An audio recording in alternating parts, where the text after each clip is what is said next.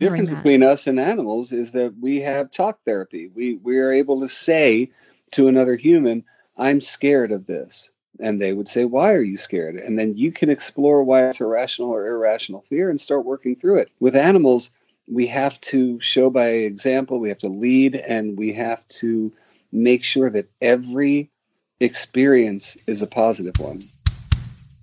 Join us as we chat to amazing cat explorers and experts. Learn from them, listen to their war stories, celebrate their wins, and laugh at the funny moments that have been a part of their journey.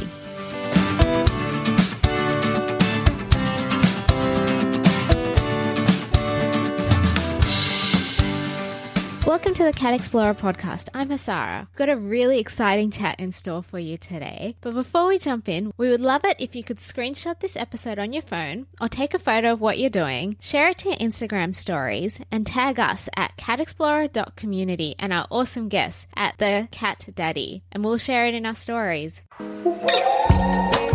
This episode is brought to you by the new Wee Kitty Eco Plant Litter. The new Wee Kitty Eco Plant by Rufus and Coco is made from sustainable and naturally absorbent wheat and soy fibres. It's the natural litter for cats who care and the humans who love them. Reduce your carbon footprint and make the switch. Head to w w w dot wee kitty dot com to find a store near you and for your chance to win a year's supply of kitty litter.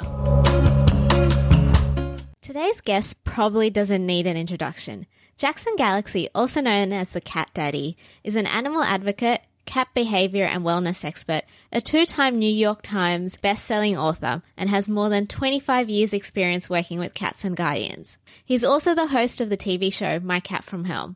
And Jackson's list of accolades doesn't even end there. He is an instrumental force with raising awareness about cats, looking after them and enriching their lives. It was such a privilege to chat with him and to ask him your questions about cat exploring and cat behavior. Without further ado, here's our chat with Jackson. Hi, Jackson. Thank you so much for joining us today. Really My appreciate pleasure. it. So I think um, a lot of people come to you with behavioral issues that they're dealing with their cats, but I kind of wanted to strip it back to some basics that you cover really well in your books like Cat Mojo and The Raw Cat.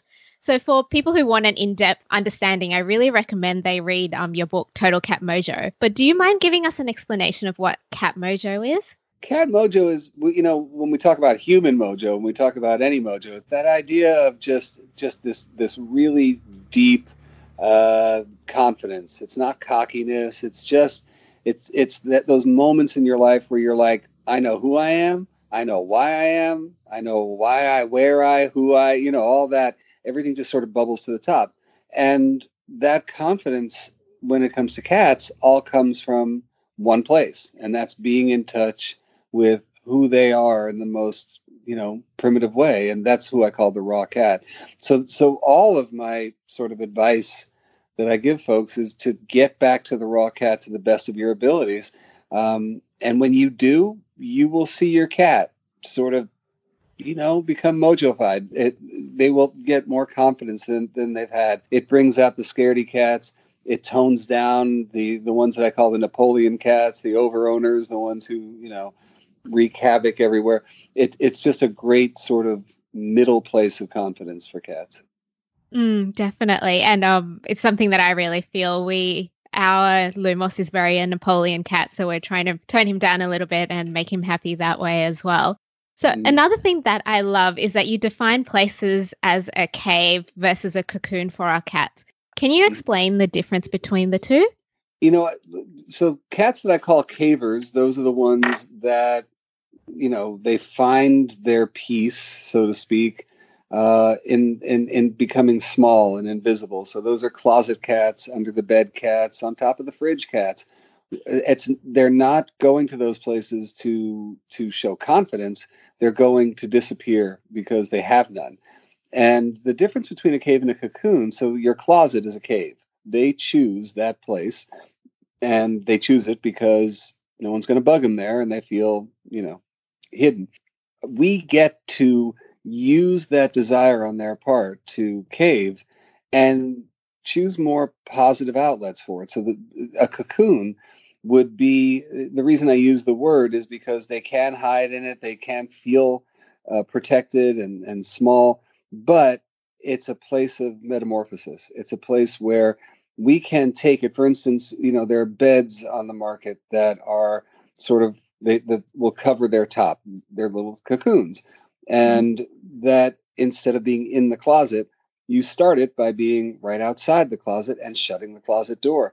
Slowly over time, you bring that cocoon farther into the mix in terms of um, the family social dynamic, to the point where you're asking them to be near the couch, put it on the couch, you know, that kind of thing, where we're pushing their, what I call the challenge line. We're pushing their challenge line without them really even knowing it, but we're getting them to that point where they're becoming more social while still being able to to hide a little bit. It the difference between a cave and a cocoon, you have the power. You can say, you know, it's okay for you to feel this way, but it's not okay for you to disappear. That's so interesting. I, I really like that analogy. So most cat explorers, they use a cat backpack or a stroller as a safe space while they're out and about. How do we tell if our cat's using it as a cave or a cocoon? And should we be concerned if they're using it as a cave? Well, by its nature, uh, a backpack or a stroller is a cocoon because, again, you have the power. So if you don't want them, like, for instance, in their backpack under the bed, you just make sure that it's in a socially significant area and bam, cocoon. And, you know, that's the thing. You shouldn't worry about it. You should be worried if your cat's under the bed. In fact, it's, it's just one of my really big talking slash nagging points to cat guardians. If you have a cat, I would really love it if you reconsider having an under to your bed, either getting a platform bed or just blocking off the unders of your bed. There shouldn't be any unders. There's no reason for it. When you have backpacks, when you have carriers, when you have beds, when you have cocoons, there's no reason to have something that's not only not productive, but in cases of emergency and things like that, you will never be able to get your cat out, you know, and, and it's just dangerous. So, yeah, I mean, I wouldn't worry about backpacks or strollers, carriers. Those are all productive places. That's awesome to hear. And I really like how you say that it's up to us really in terms of how we help them use those products as well. So um, that's great to hear. And you briefly mentioned the challenge line, and you explained the challenge line really well in your book as well, but I'd like to apply it to cat exploring. So sometimes mm-hmm. when we're out and about, um, our cats might face a certain scary experience, no matter how hard we try to stop that from happening. For example, they might get scared of a dog that just appears out of nowhere or get startled by a loud noise. How do we use the concept of the challenge line to bring up our cat's confidence and give them that mojo and not have a negative association for that location? It's, it, it's a great question. And it's not the easiest thing in the world, because when things that happen that are out of your control, to a certain degree, you can't I mean, obviously, you can't stop a traumatic event from happening. How you re-expose them is to have positive things happen in that location. So it's going back, you know, just retracing your steps to that area, to that kind of feeling of stimulation, and having positive things happen there. Whether that's getting out and walking and just going back and forth a little bit, taking a few steps out of their cocoon. And just, you know, the, the thing about a challenge line is, you as a parent have to know the difference between what is one paw over the line and what is just chucking them in an ice bath, you know, because you're never going to get where you want to go if challenge fears uh, feels fearful. So, you know, you got to be okay with, you know, if your cat was used to being out and about and all of a sudden they're traumatized, it's okay for them to take two steps out. It's it's okay for them to have a moment of popping their head out of the backpack and looking out with confidence, giving them a treat after that and praising. It's okay, you know, because you're using basically a form of exposure therapy. If someone's afraid of flying, you're not going to just throw them in a plane and hope for the best. You're going to take them to the airport. You're going to have positive things happen at the airport. You're going to just have them watch planes or get on one and get off again. You know, it's it's um, it's a matter of patience. It's a matter of, of just doing things step by step and not expecting them to just, quote, get over it. That's so true. And for example, if something traumatic happened to us as humans, we wouldn't just get over it as well. So I suppose it's exactly. you know. And the difference that. between us and animals is that we have talk therapy. We we are able to say to another human, I'm scared of this. And they would say, why are you scared? And then you can explore why it's irrational or irrational fear and start working through it. With animals, we have to show by example, we have to lead, and we have to make sure that every experience is a positive one. You know, one of the examples I use is when we're talking about cats being comfortable in their carriers, and you're trying to get them to say, okay, the, the carrier is a positive place, but the only time they ever get in the carrier is when they're going to the vet. So how the hell are you going to do that? You know, you, you've got to make sure that when you put them in the carrier, nine times out of ten, they're either getting their favorite treats in there. We're turning it into somewhat of a game. We're covering it so that the caver feels safe in there. It becomes a destination. And then every once in a while, we go on a trip. And maybe that's just getting in the car and driving around the block a few times, coming back and having their favorite thing happen again. Just know that if the stimulation is a negative one, whether human, cat, possum, doesn't matter, man. They're they're going to dislike it and avoid it. Yeah, that's so true. I um yeah, I really relate to that. And so sometimes we notice that our cats enjoy certain activities. Um, what are your recommendations for stepping across the challenge line if you're trying something new, like hiking or going up on a stand-up paddleboard with your cat, or even like biking or things like that? It's so funny because you're like, hey, how do I make a stand-up paddleboard fun for my? I don't have any idea, Asara. I, I, I mean, I, I don't get me on a stand-up paddleboard, so you know. We, we yep. that's that's that's a personal thing. And you know what? The, one of the things I think that's really important for anyone who wants to explore with their cat is respect the cat. I mean, there are cats who just don't want to do it, and mm. that's okay. It's okay not to, you know. It's like growing up, my mom was like, "I sure would love for you to be a doctor." I'm like, "Well, but I ain't." You know, mm-hmm. I'm, I'm, I, I would rather pick up my guitar and play. You you have to, whatever it is that boosts your cat's mojo, you go there, you know? So, you know, like for instance, I, I can think of one cat in my home right now, Mowgli, who, who he is, he is an explorer cat. He is the guy who's first in line to, to try something new. And if, if it's a bad thing, then he'll let you know, but he'll probably try it again. I have other cats who just, I celebrate when someone new comes into the home and they don't hide. You know, it's it's uh, it's a very individual thing. Um, but again, you know, my sort of hypothetical, if we were talking about, for instance, a stand-up paddleboard, is get them to associate the board itself with positive things. So mm. have the board in your house. Um, again, we use the things that we know make cats happy. So whether that's play, whether they're food motivated, have those things happen near or around that board. And um, do things like, you know, put a blanket on the board that smells like you and smells like them. It's a favorite place, one of their little sort of soft beds, things like that. So while it's in the house, it becomes a place, a thing that is associated with destination as opposed to avoidance. So that when it's out in the world, it actually becomes that place where they're attracted to it, as opposed to it just becomes a part of that unfamiliar world that that they could be skeptical of. I really like that. And I think that's the same with a lot of different things that we try and encourage our cats to get used to. Like you said, the carrier as well, even their backpacks, their strollers. Yeah. And, and like I know a lot of people in our community are looking at um, using their bikes with a special biking um, basket for their cat. So that's something that you can do with that as well. Yeah. So how do you recognize if you're taking your cat on a healthy challenge versus a stressful challenge? You look for, you know, just sort of the universal language of stress. I mean, mm-hmm. shaking, panting, you know, uh, constant lick lipping, lick lipping, lip licking. um, lip licking is, is sort of a universal, like I'm stressed, I'm I'm not feeling comfortable. Um, dilated pupils, um, making themselves flat to the ground. These are things, you know, think about the raw cat again, right? So think about a cat in the wild as that animal who is always being pushed by their D N A to go out there and hunt. But at the same time, they're smack in the middle of the food chain. So they're always thinking that a threat is around the corner. So with that in mind, What does that look like when they feel threatened, when their fight or flight is triggered? Well, again, we have saucer eyes because they're trying to expand their peripheral vision because there could be a threat anywhere. Ears are either turning constantly to try to measure what's going on in the in the air, or they're flat down expecting a fight.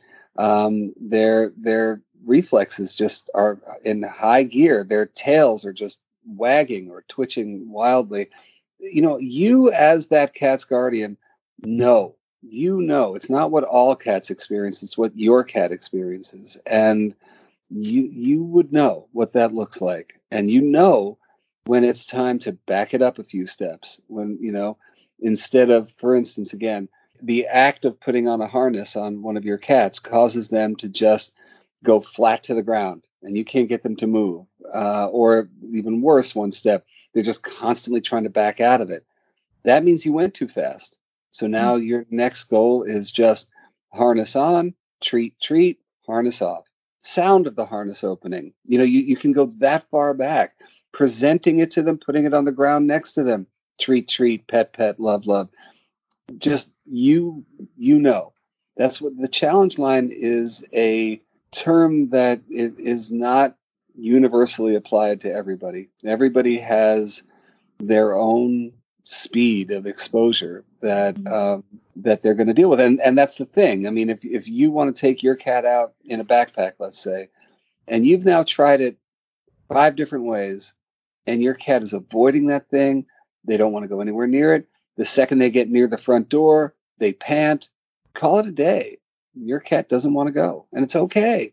Because I'm sure there's another cat that you have that does want to go, or, or you know, adopt a new cat, you know, have have more, have four, you know, that, that's, mm. I guess what I'm saying on that one.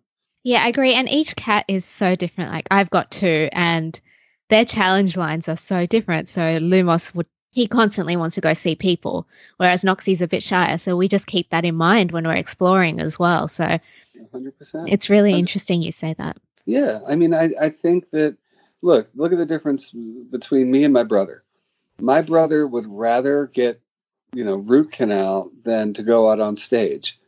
I that's where I love to be. That's and and we had the same experiences growing up, same parents, same home, and this is who we are. And that the goal as parents is to bring out the best in the individual, as opposed to trying to, you know, put them in the same, you know, adventure-shaped box, you know. Mm. Or backpack. Mm, exactly. You've mentioned a lot about um, how we can identify if something's being a stressful challenge for our cats by looking at body language. Do you mind touching on what good signs of body language are where we know that our cat's enjoying themselves? Well, I mean, the, the opposite of what I just described, moving forward, mm. moving forward. I, I am I am moving towards a challenge. I am wanting to explore it. I'm wanting to smell it. I'm wanting to hear it better. I'm trying to touch it to see if it's going to move. I, you know, it's when curiosity is stronger than apprehension, that's a pretty clear, uh, a pretty clear line. For instance, when we think about a really scared cat, like, you know, I've spent twenty years working in animal shelters. And the first thing that I would look at with a cat is, well, if I present them with something nice and stinky, are they even going to engage that sense where they'll smell it? And if they're really scared, they won't even do that. They won't they won't employ their sense of smell. They won't they are just shut down. And that's, I mean, from on a stress standpoint, that's up at an eight, you know, like an eight. The the thing that you look for in a cat who wants to explore is the one who wants to find out more. I want to find out more about you. I want to investigate you. That's a great sign.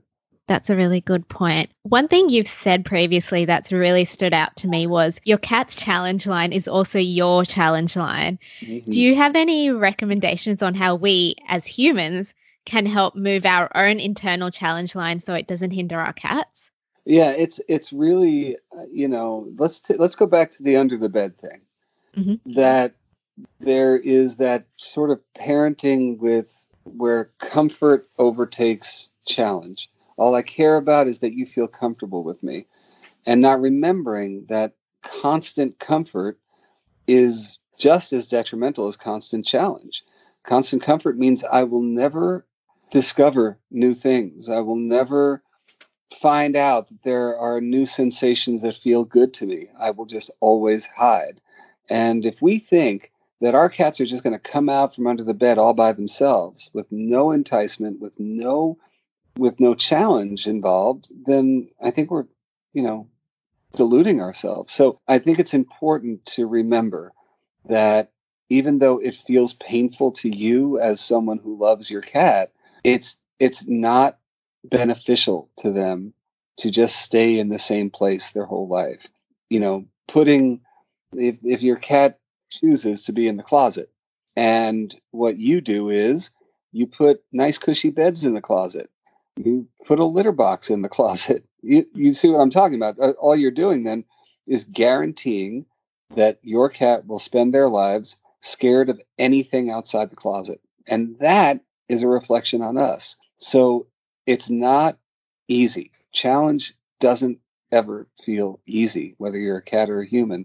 So we just always have to explore our own motivations, our own fears, our our our own biases, and not assume that the first thought is the right one, you know? That's so very true. I kind of want to flip it a little bit. So we've had, like personally, we've had situations where we've gone, because we travel a lot with our cats, we've gone to a new Airbnb and they're quite confident when it comes to jumping and exploring. And sometimes we get worried that it's a bit unsafe. So they'll jump really high on top of a cupboard or things like that. I don't want to say how do we reduce their confidence, because it's great that they have the confidence, but how do we manage that? I mean, I think, you know, when you first, let's say you're going into a new Airbnb, that before you let your guys out of their carrier or backpack or stroller or whatever, that you guys do a, you know, that you, you just case the joint. That, you know, mm-hmm. you go around it, you go, okay, I, I really don't think that they should be up on this thing, or they shouldn't be over here. And then there are ways to just sort of block it. You know, there's ways to just, you know, say, yeah, I don't want you to get up here. So for instance, one of the things that you could take with you, there are just aerosol can sized air that have little sensors on them. So if a cat walks by them, they just sort of puff a little bit of air at them. So you don't want them to get in the top of the cons- of, of the cupboard. You take a look at the only way they can get up to the top of that cupboard. There's only a certain amount of ways they can get there.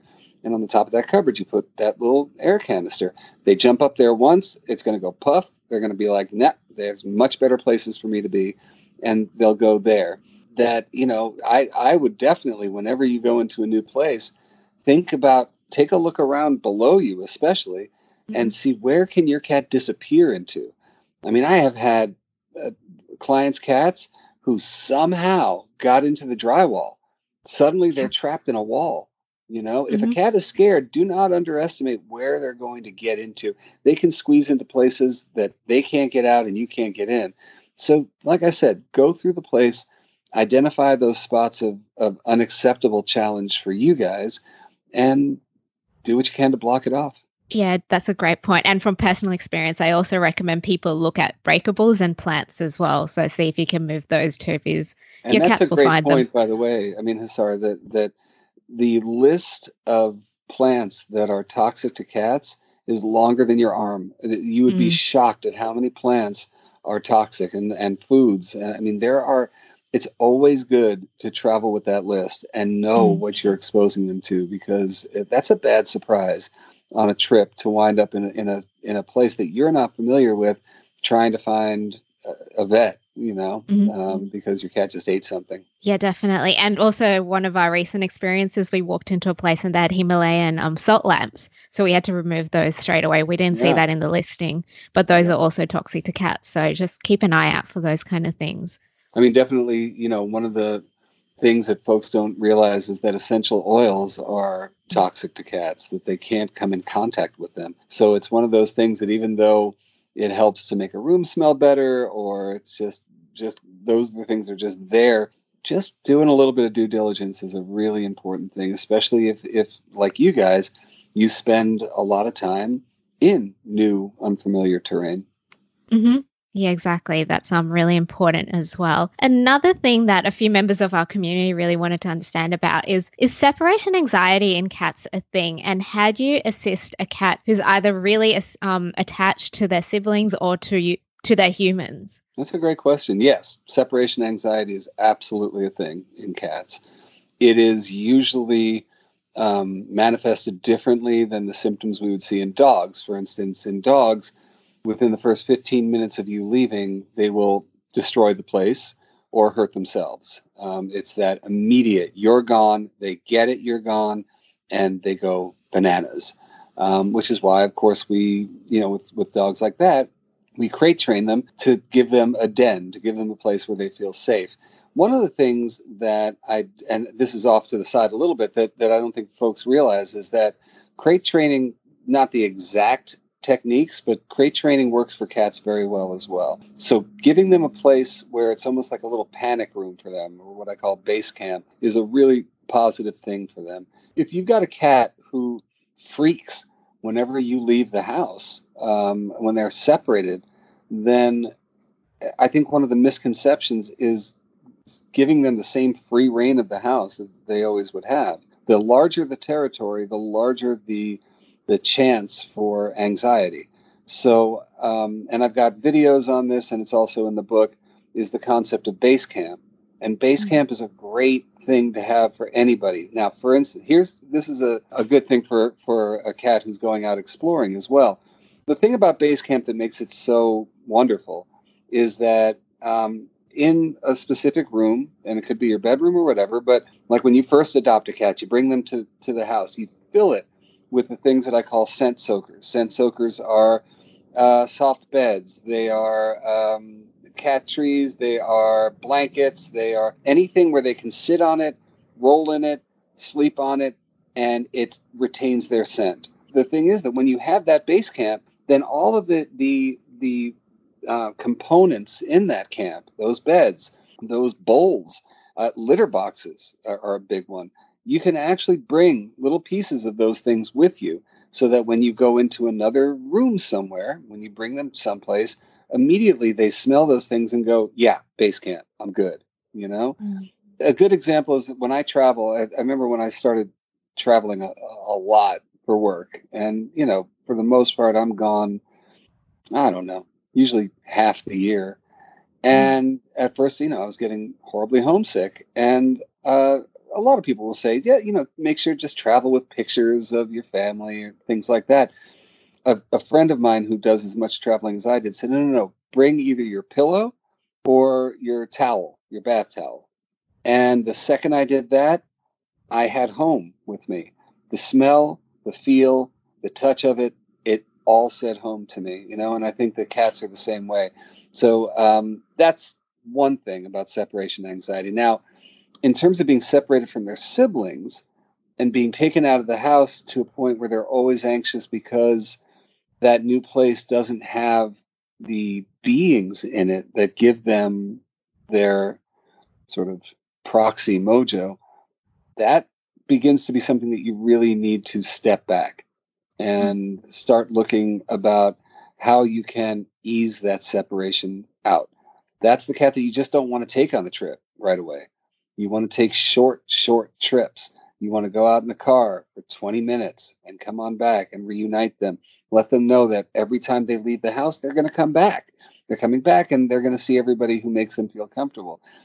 That is a challenge line thing. And that tells you really when it's just a matter of we're taking them on a trip, and because they're not with cat A, B, and C, they feel lost in the world. That's understandable in certain personalities, and it lets you know that you may have overstepped that line. That's so interesting. And then I suppose it works the other way around. If you've got a cat that's at home and is missing the cat that's gone out, is that you slowly extend that time and show them that that other cat will come home and they will be okay as well. Right, is that right? Right. That's right. And and certain small things that you can do at home with those guys, because a lot of those kind of cats, Um, they they find their safety in numbers. They see that there's somebody else in their group who is a little more of the go-getter, a little more of the the the stronger personality. So they never have to be pushed to that point of independence and strength on their own terms,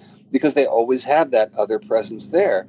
So one of the ways that you can right off the bat start um, getting their own personal mojo up and running is by separating cats out during playtime.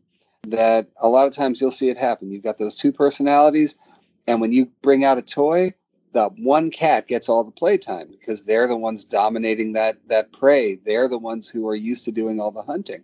So take that cat, that real strong one, put them in another room for twenty minutes and get your less confident cat to know what it feels like to, quote, hunt for themselves, to feel that that that rush of capturing something and and touching their own raw cat. You know, I think that that teaching them a degree of independence and getting them in touch with their sort of raw cat greatness is that first step to separating them from the rest of their group.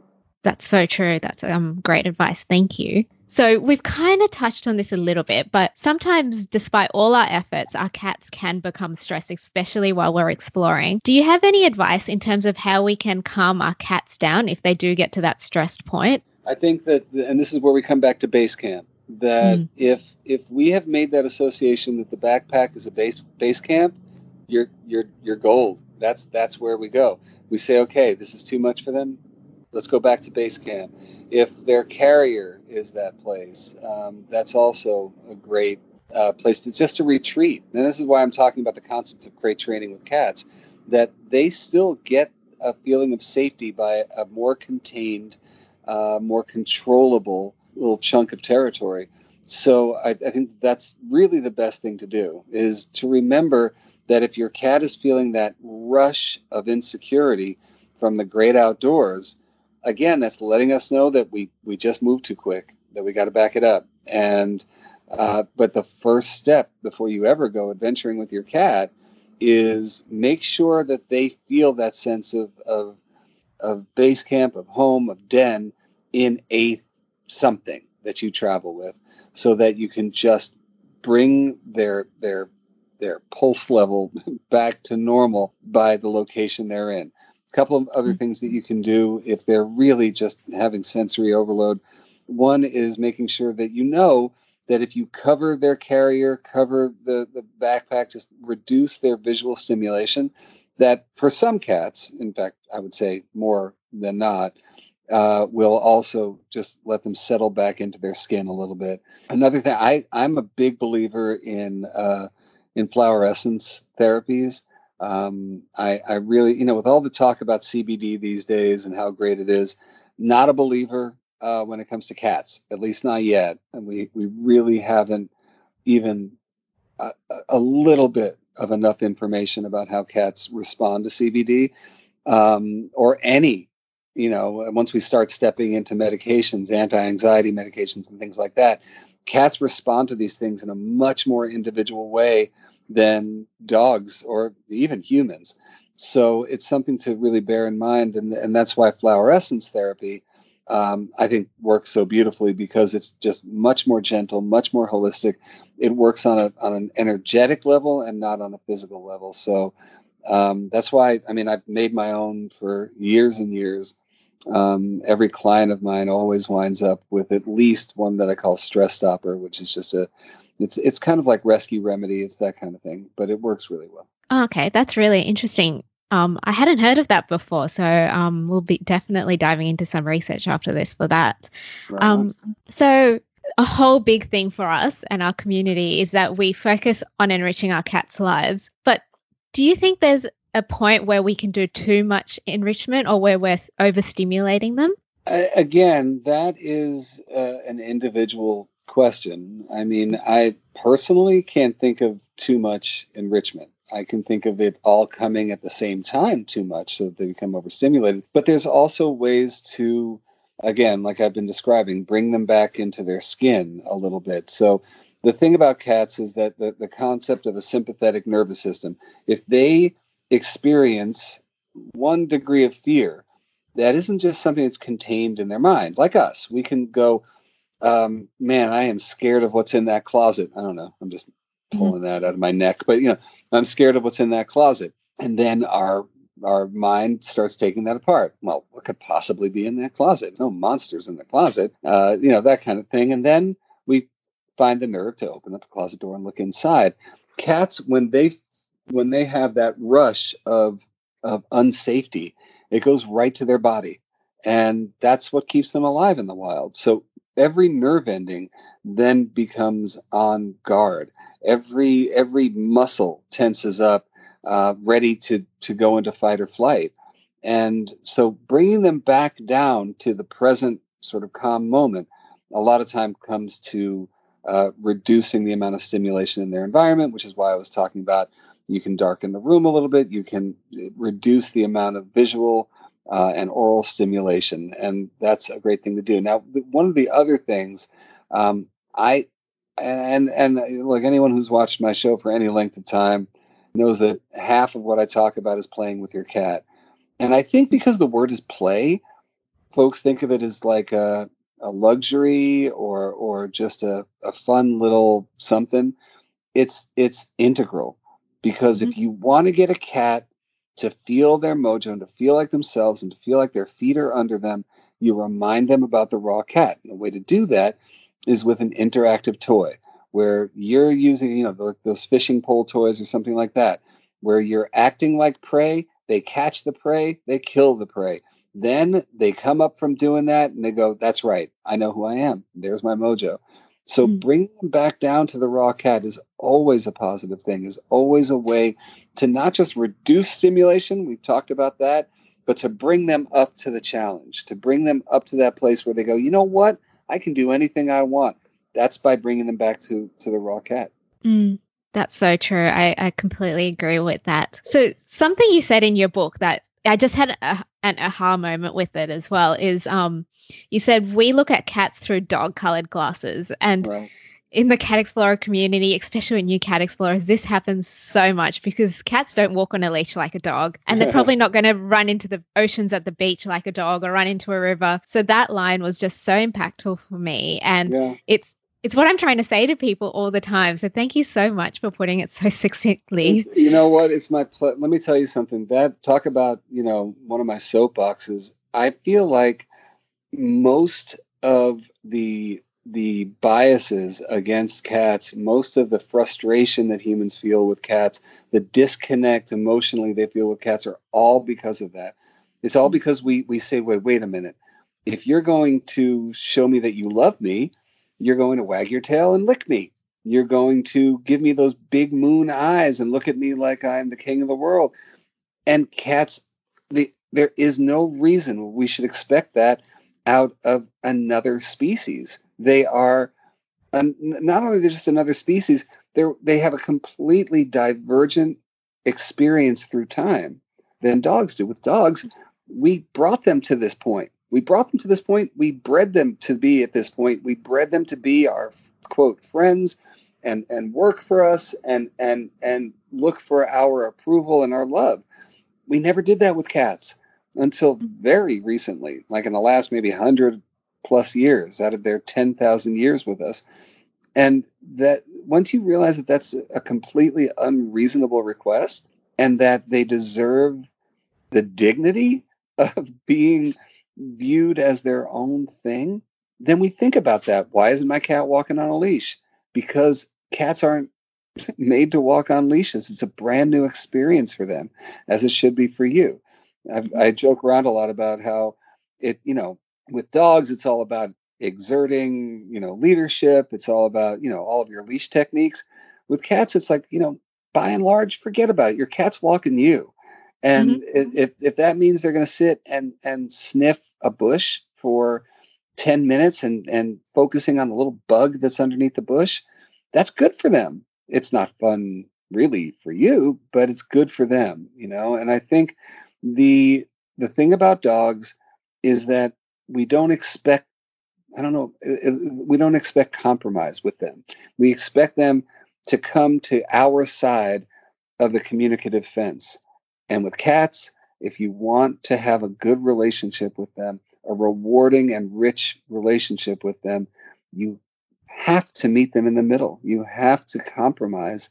And that's not easy for humans, especially when it comes to animals. Yep. Yeah. I just want to yell out yes, but then that the audio might be a bit funny.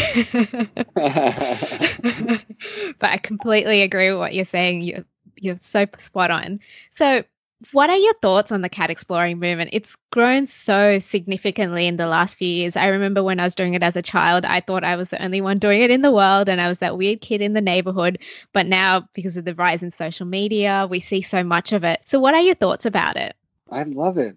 I love it. I mean, listen, the, the, the having been in the animal welfare movement for, like I said, twenty-five years and seeing the dangers that have just gotten worse and worse and worse and worse over the years as we become more industrialized and urbanized with our cats, where letting them out is, you know, you're always playing Russian roulette if you just let your cat out the door. And everyone would always say, but, you know, Jackson, we're we're we're then turning them into what they're not, and we're making them miserable, et cetera, et cetera, which I don't believe. I think we can really enrich our cats' lives to a very large degree in our homes. But now that there is this sort of accepted outlet to train your cats to a harness, and bam, you're out there in the world and you're exposing them to new things and you're giving them that that incredible raw cat exposure to the world.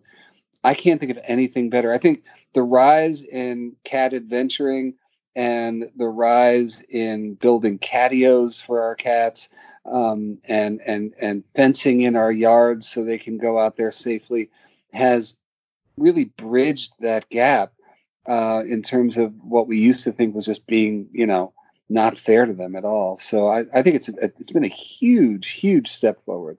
Yeah, I agree so much. We've come such a long way in the last few years. It's incredible to see.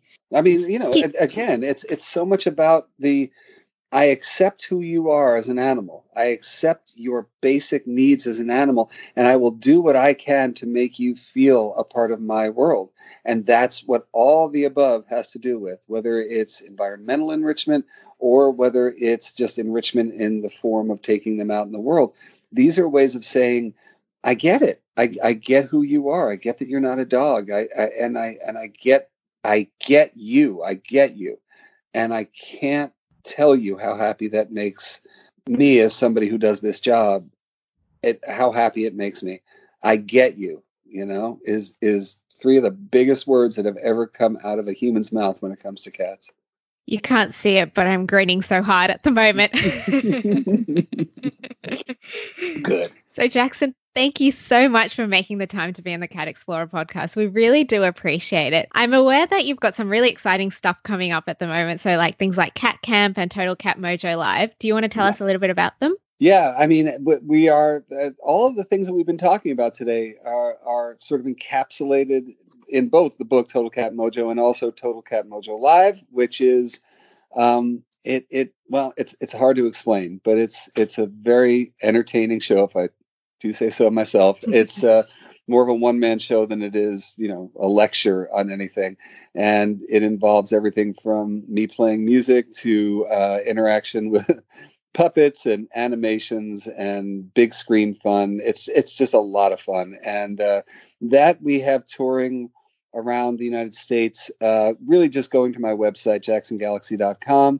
Uh, you will find out where the next stop is going to be. We've got some coming up in uh, later on in the spring and through the fall. The other thing, of course, is Cat Camp. Cat Camp, uh, every year we put that on in New York City, and uh, it is a gathering of the cat tribe, and uh, we have a lot of fun. We have classes and talks uh, and, and really also ways for people to feel empowered in their own community. What can you do in your community to enrich the lives of all cats, not just the ones in your house, but all of them?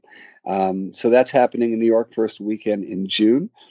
And we are also going to be in another location later on in the summer. I'm not going to tell you where that is quite yet, but uh, within the next couple of weeks, we'll be announcing our second Cat Camp location. How exciting. And as an Australian, I'm really excited that you're coming to the Cat Lover Show in Melbourne in November this year as well. So Cat Explorer will be there as well. So we're really you're excited. Be there. Yes, right we're on. Going to be there. To yeah, it would be awesome I, to meet you. I, you know, I've been to, to Australia twice before and, and only to Sydney. And I love being there so much. I, I can't wait. I cannot wait. It's going to be a great time. And the Cat Lover Show is amazing in that normally when I ask people um, if they've harness trained their cat, I only get about two percent who say yes. But last year at the Cat Lover Show, I had ninety-nine percent of the people say yes, which just blew wow. me away.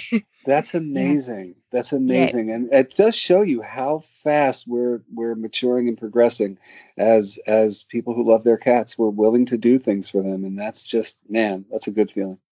Yeah, it's a good feeling, and it's so lovely to see the culture ch- shift in that way as well. It's just been incredible.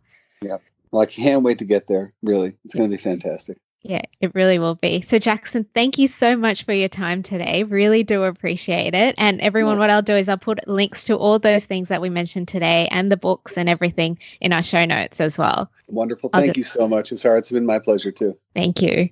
Gosh, what an amazing chat. I've learned so much from chatting to Jackson. If you haven't had the chance yet, I really recommend reading Jackson's book, Total Cat Mojo. I've been rereading it and getting so much from it again. I'll include links to that and the other things we've spoken about in this episode in the show notes, which are available at catexplorer.co forward slash podcast.